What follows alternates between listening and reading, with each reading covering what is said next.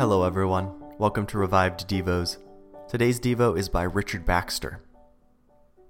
Maybe you say, I don't know how to examine myself. I am now going to give you some directions. Bow down before God in sincere prayer. Desire the assistance of His Spirit to show you the plain truth of your condition. Choose the most convenient time and place. Let the place be the most private and the time when you have nothing to interrupt you, and if possible, let it be right now.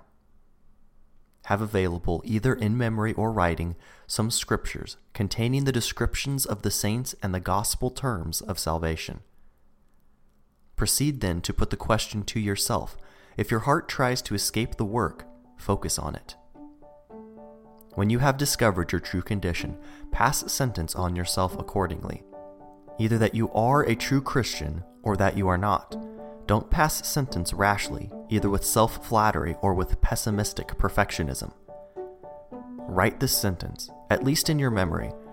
At such a time, upon thorough examination, I found my condition to be such and such. Such a record will be very useful to you later.